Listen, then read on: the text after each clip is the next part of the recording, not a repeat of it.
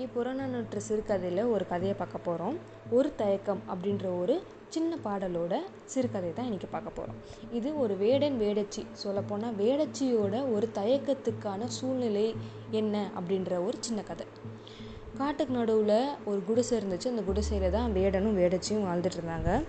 குடிசையோட வாசல் புறம், அதாவது முன்புறம், முசண்டை அப்படின்ற ஒரு செடி நல்லா படர்ந்து செழித்து வளர்ந்துருந்துச்சு.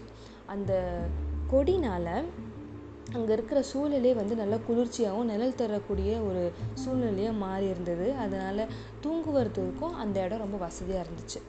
வேட்டையன் எப்பயும் வேட்டையை முடிச்சுட்டு வந்ததுக்கப்புறமா அந்த இடத்துல தான் படுத்து தூங்குவார். இப்போயும் அப்படி தான் படுத்து தூங்கிட்டு இருந்தார்.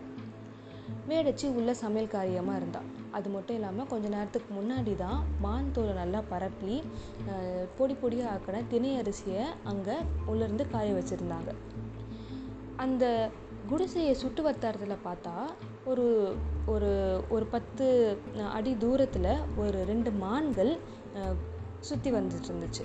அதில் ஒரு மான் கலைமான், ஒரு மான் பொன்மான். அது மட்டும் இல்லாமல் அந்த மான் தோலில் விரிச்சிருந்த தினை அரிசியை ஒரு 2-3 கோழிகள் கொத்தி கொத்தி சாப்பிட்டுட்டு இருந்துச்சு. ஏதோ ஒரு காரணமாக குடிசைக்குள்ளேருந்து வெளியே வந்த வேடச்சி முதல்ல பார்த்த காட்சி அவங்க கணவன் அசர்ந்து தூங்கிட்டு இருக்கிறது தான். அவளுக்கு வந்து நினைப்பு என்னென்னா, என்ன தான் வந்து யானையே வந்தாலும் ரொம்ப சர்வசாதாரணமாக வேட்டையாடி கொண்டு வர வீரை தூக்கணும்னு வந்தால் உலகத்தில் இருக்கிற எல்லாத்தையும் மறந்து எப்படி தூங்கிட்டு இருக்காரு பாருங்க அப்படின்ற ஒரு நினப்பு தான் அவளுக்கு வந்துச்சு. அந்த பக்கம் பார்த்தா மான்கள் ரெண்டும் நல்லா சகஜமாக அந்த இயற்கையை ரசித்து விளையாடி சுற்றிட்டு இருந்துச்சுங்க. இதெல்லாம் பார்க்கவே எதிரில் அவள் பார்த்த 3வது விஷயம், அவள் காய வச்சுருந்த தினை அரிசியை கால்வாசி வந்து அந்த கோழிகள் சாப்பிட்டுட்டு இருந்துச்சு. உடனே அதை துரத்தணும், தினை அரிசியை மொத்தமாக சாப்பிட்டு முடிக்கிறதுக்குள்ளே அது எப்படியாவது நிறுத்தணும் அப்படின்னு தன்னோட கைகள் 2 கையும் நல்லா ஓசி பெருசாக எழுப்புனா அது பறந்துடும், இல்லை அது ஓடிடும் அப்படின்னு நினைப்பில் 2 கையும் தட்ட வந்தாங்க. ஆனால் அந்த 2 கையோட அடிக்கிற சத்தத்துக்கு முன்னாடி அவளுக்கு ஏதோ ஒரு தயக்கம் வந்து அந்த வேடச்சி அவங்க கை தட்டுறதை நிறுத்திட்டாங்க.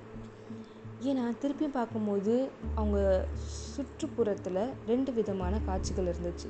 ஒன்று, அவளுடைய கணவன், அவன் நல்லா உறங்கி தூங்கிட்டு இருந்தான். ஏற்கனவே அவன் நினச்ச மாதிரி அவன் நல்லா ஆழ்ந்த தூக்கத்தில் இருந்தான். இப்போ நான் கை தட்டினா அந்த தூக்கம் கலைஞ்சிரும் அப்படின்ற ஒரு நினைப்பு. இன்னொரு பக்கம் பார்த்தீங்கன்னா அங்கே இருந்த அந்த கலைமானும் பொன்மானும் அன்பு வந்து காதலாகி ரெண்டும் ஒன்று சேர்கிற ஒரு தருணத்தில் இருந்தது. இப்போ அவள் கை தட்டினா அதுவும் கலையக்கூடும் அப்படின்ற ஒரு நினப்பில் அவள் கை தட்டுறதே நிறுத்திட்டா. உறக்கமும் கலையில், இன்பமும் கலையில். ஆனால் அவளோட தினை அரிசி, மான்தோல் மேலே இருந்த தினை அரிசி மட்டும், அதோட அளவு மட்டும் கோழி சாப்பிட்டதுனால குறைஞ்சிட்டே வந்துச்சு. அவளும் வீட்டுக்குள்ளே போயிட்டு, அதாவது குடிசைக்குள்ளே போயிட்டு தன்னுடைய தொடர்ந்து வேலையை பார்த்துட்டு இருந்தாள். கொஞ்ச நேரத்துக்கு அப்புறம் கணவனும் எழுந்துட்டாங்க, மான்களும் சகஜ நிலைமைக்கு வந்துருச்சு. ஆனால் வெளியே போய் பார்த்த வேடச்சிக்கு அந்த மான்தோல் மேலே ஒரு தினை அரிசி கூட இல்லை. என்ன தான் ஒரு தினை அரிசியும் இல்லைனாலும் அவன் மனசு அந்த தயக்கத்தினால சந்தோஷமாக இருந்துச்சு.